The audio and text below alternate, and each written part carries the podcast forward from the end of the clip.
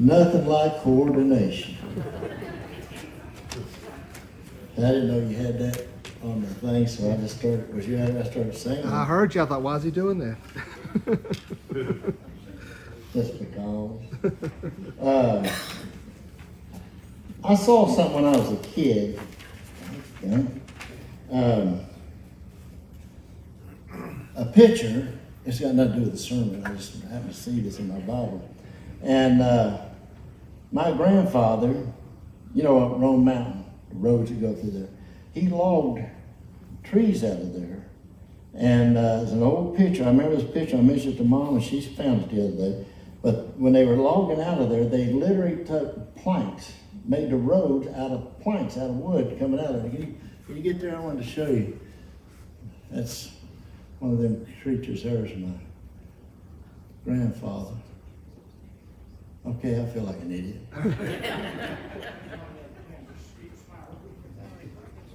I'm on it. Well, I was. I don't look at this. Oh, here we go. All right. Can you see that? Look at that. That's a plank road coming off of Roan Mountain. And uh, that's something in it. I just thought you'd find that interesting. And now you know the rest of the story. All right. Have you ever wondered why it is it seems like sorry people, nothing bad ever seems to happen to them? You ever wondered that?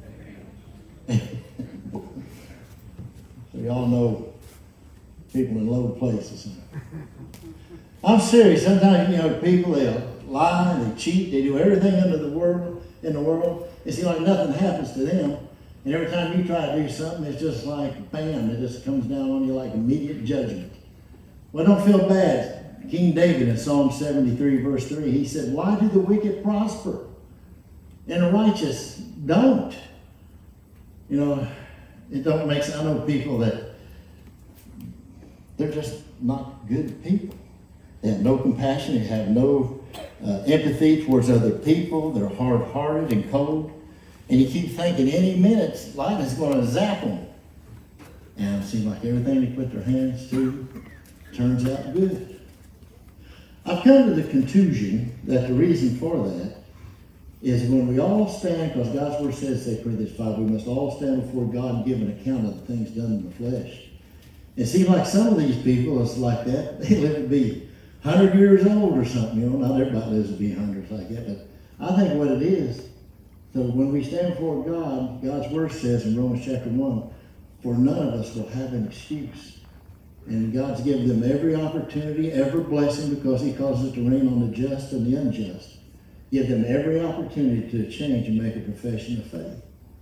But there's some people, no matter what God's given them, no matter what blessings, no matter what goes on, their attitude is, I know what the Bible says, but I don't care. I know what the Bible says, but I'm going to do this anyway.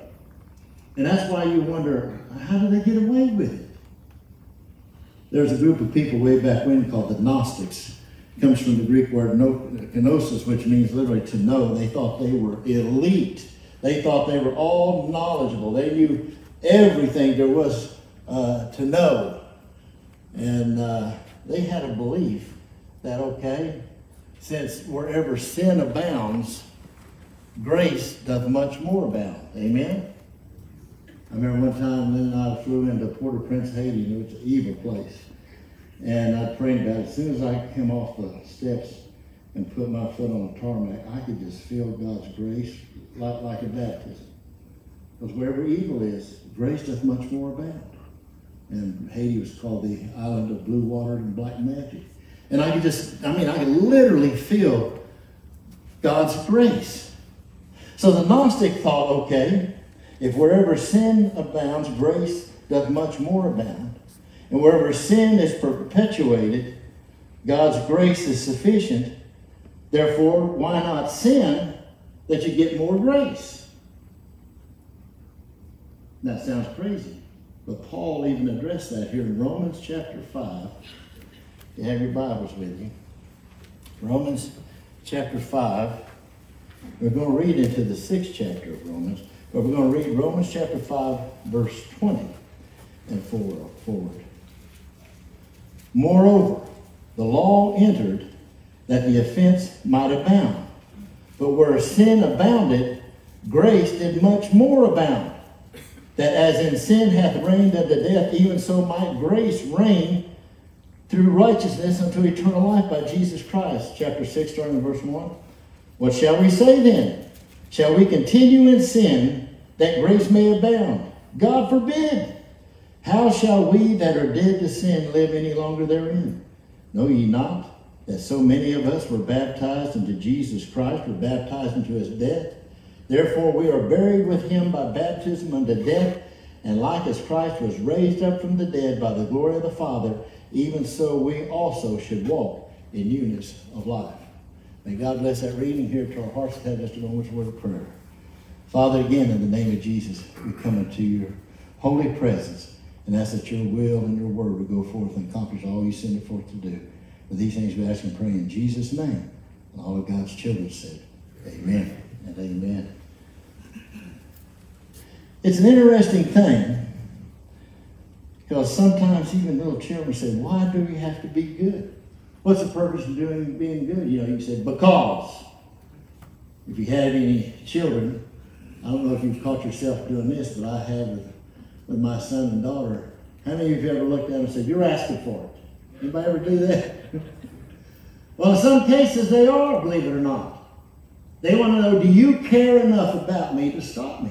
Do you care enough to go to the trouble to notice what I'm doing? And sadly, so many parents don't care enough. And that's why so many times that is true. They are asking for it. And I think sometimes people who walk in the Lord thinking, well, why should I be good? Nothing ever happens to the people that's out here doing stuff's bad. And after all, uh, do unto others before they do unto you. And uh, nice guys finish last. And I, I, think never is it ever as evident as we look at with politicians. If you, I tell you what, this group that they got, there's a lionest bunch of people that are walking on the face of the earth. Knowing, knowing they have lied. I mean, when the film's right there and flip flop, in other words, wetting their finger, stick it in the air and say, okay, which way is the wind blowing? That's what I believe. You know, it makes wonder why anybody even bothered to vote because it just, it's insane. Absolutely insane. Well, there's a reason why we Christians want to be good. And that reason is this. He who knew not sin became sin for us, that we might be the righteousness of God in Christ Jesus. We do not want to mess up. We do not want to be bad because of love. No other reason. Now, you've got to realize, too, that when we stand before God, we'll all be judged. But if we ask for forgiveness of those sins, they'll be covered in the blood of Jesus. Amen? So we, if we know that, then why not live wide open? If it's true that I cannot lose my salvation, then what's it matter? Boy, there's a lot of people live like that. I had a fellow used to go to church here. I was explaining to him salvation. and He prayed the sinner's prayer, got baptized. But he was still doing some ungodly stuff. And I said, man, you ought not be doing it. He said, he said, let me ask you. He said, I'm saved, right? I prayed the prayer you said. I got baptized. He said, my ticket's punched, right? I said, I don't know. That kind of attitude, makes me wonder. He said, well, if my ticket's punched, what does it matter? And there's a lot of people who believe that. They may not verbalize it as blatant as that. But he thought, well, if I'm saved, what's it really matter? See, the thing is, if you're living like that and you claim to be a Christian, your actions make your profession a lie. If there's no change in your life after accepting Jesus Christ as the Lord and Savior of your life, you better go back and see. You see, God's Word tells us in 1 John, you need not that any man teach you, for the same Spirit that dwells in you was first seen in the disciples. You see, if you're saved, you have the indwelling Holy Spirit. It's like Paul said in 1 Corinthians chapter 9, verse 16. He says, I must preach the gospel. I'm paraphrasing. I must preach the gospel. In fact, he said, if I preach not the gospel, there is accountability for me. He said, Woe be unto me if I preach not the gospel. Do you know what he meant by that? If he tried to keep his mouth shut about Jesus, If he said, okay, I'm not going to preach the gospel, I don't want to be a preacher, I'm not going to tell people about Jesus. He's saying I'd be so compelled that the words would come out of my mouth whether I wanted to or not because of the indwelling Holy Spirit. If you have the indwelling Holy Spirit, you cannot help but to speak about the things of the Lord. And the Holy Spirit, according to Romans chapter 16, convicts us of sin. You know, you might not have a list of what you can do and don't do and all that, but you have the indwelling Holy Spirit which lets you know right away, you know if something ain't right. I've had people say, well, Vic, can I do this? It's not in the Bible. I said, well, have you asked the Lord? See, if there's any doubt, if you're getting ready to do something, there's any doubt, always remember what God's Word says. Abstain, 1 Thessalonians 5, abstain from all appearance of evil. Abstain from all appearance. If you even think it's bad, you don't need to be monkeying around there. And why does the Lord want us to, to seek to do good? Same reason I tell Matt, uh, Matt, you can go out there and ride your tricycle out the driveway, but don't go past the mailbox. That just last week, it, man? And, uh, and look at it. You know, kids all the time again, why? And you think, I don't want to take the time to sit here and explain it to you, and you, you give a very intelligent response going, because. Because I said so. That's all you need to know. You see, a child hasn't lived long enough to know exactly what the ramifications of danger and those things that will harm. Same way with God. When God says, I don't want you to do this, that, and the other, you may think, well, why? Because He knows what the ramifications, the outcome will be if you go ahead and do it. You see, Jesus didn't come to take away your fun. In fact, He tells in John 15, I've come that you might have joy, that you might have life and have it more abundantly. Jesus wants you to have fun. He wants you to have joy. But it's not in the places you think it would be. You know, I, I guess it's because I've been a Christian so long. I cannot for the life of me, if, as God's word says, taste and see that the Lord is good. If you have known the Lord, and you know what it's like to be excited about His word, to discern His presence, to know the joy of the Lord, which is your strength, why would you ever want to be like a hog that goes back to the mud or the dog that returns to the vomit? I can't understand. I mean, I understand how we can backslid, backslide initially. And as you've heard me say before, one good aspect about being in a backslidden condition is you had to be somewhere before you could slide back. But how could somebody who claimed to be a Christian backslide and stay in that condition? Uh, I was in uh, Liberty University and uh, speaking to about 3,000 young people up there. And they wanted me to take a bunch out to teach them evangelism. I said, now, I do hardcore evangelism. They said, well, that's all right. Go ahead. I said, okay. So I said, uh, let's go out on the street. And went out on the street, and there was a bar. I said, come on. now. They looked at me just like, I said, come on. The first thing you remember about a bar, or I remember about a bar, it's always dark in there. There's a reason for that. God's word said, Jesus said, they love darkness rather than light because their deeds are evil. And I just walked in and I said, uh, we're here from over at Liberty University and like to talk to anybody about Jesus Christ. You could see more heads drop. get him out of here. Uh, I got, Matthew, what's the time for me? Uh, I got a call one time. Said, uh, this guy had a store down here on uh, 36, right before you get, about the lights on the left there. He said, uh, Are you Vic Young? I said, Yeah. He said, uh, There's one of these days I'm going to write a book, and I know people are to say that couldn't happen. He said, There's a woman out here with a shotgun. Can you come down here and talk to her? Hey, don't feel bad. I had the police do the same thing to me about a woman that's in a house over here barricaded in. But I said, Can you come down here and talk to her? I said, She's talking crazy. So uh, I went down there, and there she sat, and I said, Won't you. Uh, you need to put that down. And I could tell she was demonically possessed. There's one thing about uh, crazy, and there's where you can discern this is demonic. And I'll prove to you how I confirm that. So I said, I'm going to pray for her. Well, the guy down the store was sitting beside her, and he reached over to put his hand on her. I said, You don't want to do that. Oh, that's okay. I'm a, a deacon at the uh, Colonial Heights Baptist Church. I said, I don't think you want to do that. He said, It's all right. I said, Okay. So I started praying, and I said, In the name of Jesus, I bind and rebuke you, Satan, to be gone. She drew back and punched him right in the nose. I mean, busted his nose. And his daughter was sitting there and said, Daddy, he tried to take you. well, she kind of come to her senses. She said, Would you follow me to my house and make sure I get there all right? Big Cadillac.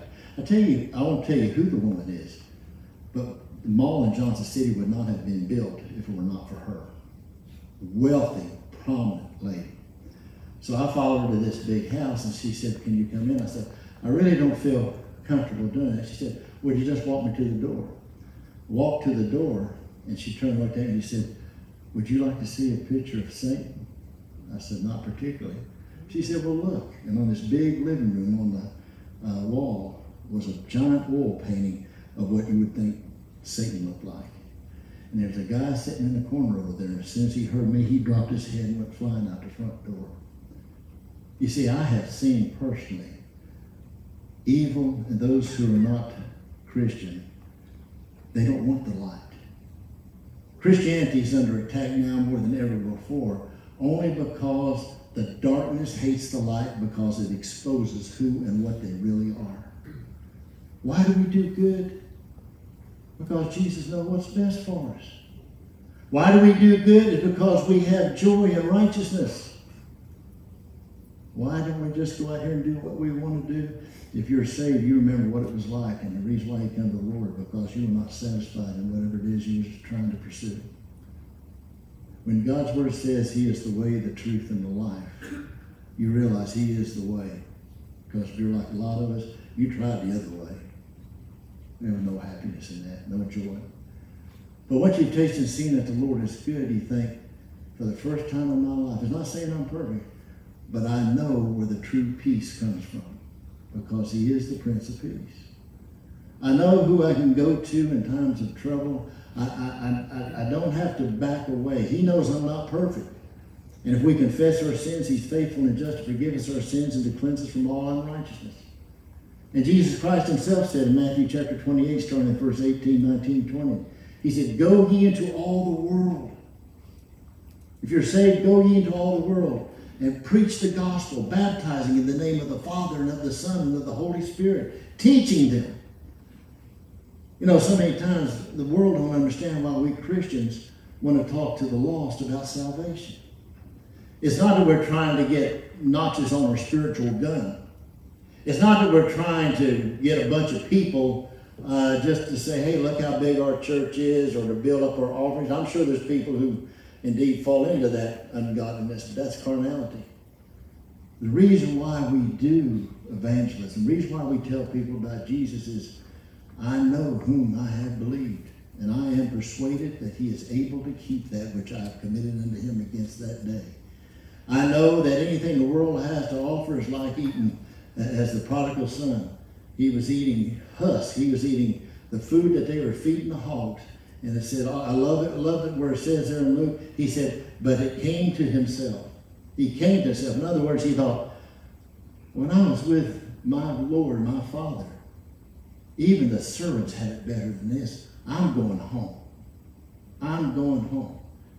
And the forgiving father saw him coming in the distance and ran to him. It's the only time you'll see where it talks about that God ran. God will run to us to pull us back. He's not there to just dang us over the pits of hell.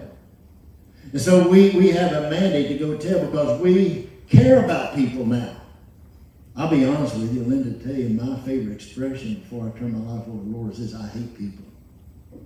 I hate people. I don't want people monkey with me. I don't want people around me. I just hate people. But after I got saved, all I wanted to do was tell people about Jesus. I don't know, Larry, he probably guarantee he can't hear me right now, but he's sitting up there. He worked for Dad when I did too. And the day that I got saved, the next day I come to work, and different guys work. We always go out to eat together, or we get food off the garbage truck. You know what the garbage truck is, no? The little Mexican guy who come by and see the biscuit with the sausage. Gut wagon.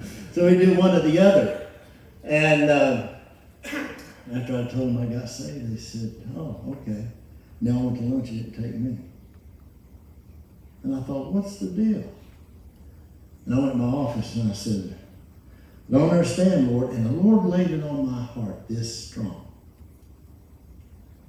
He said, if it's all right with you, I'd like to have lunch with you today. And I had tears.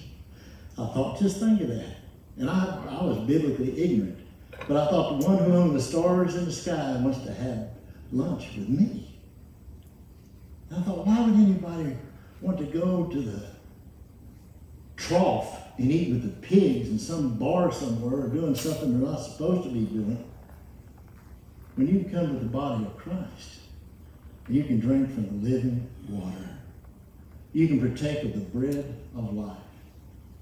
You know, I'm sure people have attended some services and weren't well pleased, but the majority of the time you come to church, let me tell you, the devil will try to keep you from coming to church. Amen? I've told couples, I said, if you're ever going to get an argument with your spouse, it's probably on the way to church. Anybody ever notice that? Yep. Yeah. Sometimes even in church. Boy, this is a hearty amen over here. He don't want you to be here. And then after you get here, you leave. I don't think I've ever heard anybody say, Boy, I wish I hadn't gone to church. You're glad you did. You see, we're in a spiritual warfare, trying to keep you away. And that warfare is white hot right now. The devil's working hard to keep people from the church, keep people from coming to the Lord. I, uh, did I bring it with me? Hold on. Remember what I, no, I looked it up there. I ordered the other day. You got that when I give you Matt? Not all me, no. Anyway, uh, uh, you got one there? Okay, wait, throw it down here, I want to show you. Linda found one I had years ago and the cover was off of it. And I went online to see if you could still get them. And uh, throw, it, throw it down here. See if you can hit Harry, Jerry in the back of the head bit. Can you, will, can you do it? Hold on, wait a minute. I don't do distance good. Told you I don't do distance good. Thank you, Jim. But, well, I got all the keys, and that's all I want was that right there. Um, let me get down here where you can see what this is. This is absolutely amazing. Can you see? Can you get that? Oh. You see that? Holy Bible? Keep right there. I'm going to show you something. That is literally the entire Bible, even with diagrams. That small, so that you can have the Word of God with you always. And somebody, I don't know if Lena's you, somebody, I don't know if it's Matt. So he can't read that. I said, it's not so much, that you can't if you got a magnifying glass, no joke. It's not so much that, that you've got the Word of God with you always. And uh, you see, that word have I hid in my heart that I might not sin against God. The more of God's word that I have, whether it be that tiny or a big family Bible, hide His word in your heart. We do good because God asks us to do good. He, in fact, Herod, you see this in Acts chapter 26, verse 28. Paul came to Herod and presented to him the reason why he needed to be saved. Now think about all the Christians who were persecuted. You think, well, why did you, why did you go through that? They could have been a quiet Christian. See, Nicodemus was a quiet Christian at first, but he couldn't keep it quiet anymore when he asked for the body of Jesus from Pilate. He thought he could hide his Christianity. And we, we know that Paul, in fact, if you look in uh, 1 Corinthians or 2 Corinthians chapter 11, he gives a whole list. He was shipwrecked, he was beaten, he was left for dead, he starved, did all these things. And a person may read it and thought, why in the world would I want to be a Christian? You go back to 1 Corinthians 9 16, I was thinking about Paul said, I can't help it. I can't help it. It's so overwhelming in me knowing the love of Jesus Christ, knowing that I have the answer, that I can't help but to warn people, to tell them. As you see in Ezekiel 3 and also chapter 33, that if you see danger and you sound the horn, their blood will not be on your hands. But if you know the danger you don't warn, then their blood will be on your hands. Paul took that to heart. And we see in Acts chapter 26, Paul was talking to Herod. Herod was listening intensely. And he said these profound words there in that 28th verse of the 26th chapter.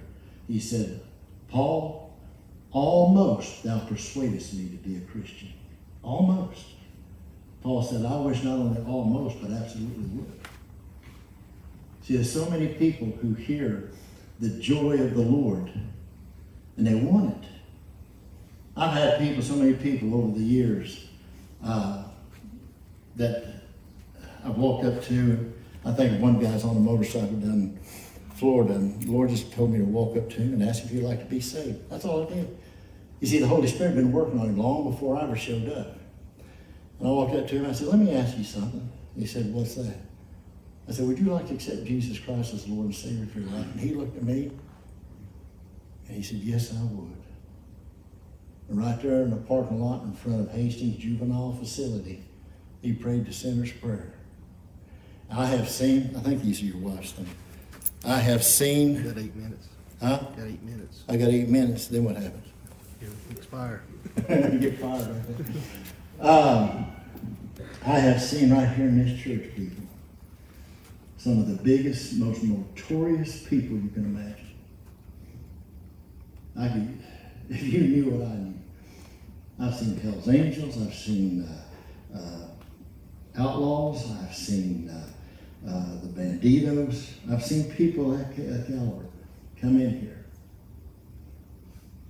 and accept Jesus Christ as the Lord and Savior of their life. Big guys, big burly guys. who prayed that prayer and then he looked up and had tears. I've had him tell me, I can't ever remember crying. He said, that's the power of the indwelling Holy Spirit. That's the power of thinking, oh, why do we want to be good? Not because we have to, because we want to. We want to let our light shine before men that they may see our good works and glorify our Father in heaven. Amen? Let's stand, please. Father, in the name of Jesus, we come into your holy presence to thank you for this day. Father, we know that our good works will not earn us salvation, but because of salvation, grant us the grace to do those things that are pleasing and acceptable in your sight. Father, I pray if anyone here this morning does not know you as the Lord and Savior of their life, that they'll pray this prayer I'm about to pray. Dear Jesus, forgive me of all my sins. Come into my heart and save me. I receive you as my Lord, my God, and my personal Savior. Holy Spirit, please fill me to overflowing. And thank you for saving me. In Jesus' name I pray. Amen. Matt, do we have an invitation? Yes, we do. While this, oh, I didn't see you up there, Jenny. Um, while Jenny's playing his invitational, if you prayed that prayer this morning, Jesus said, if you'll confess me before men, I will confess you before my Father in heaven. But if you deny me before men, I will deny you before my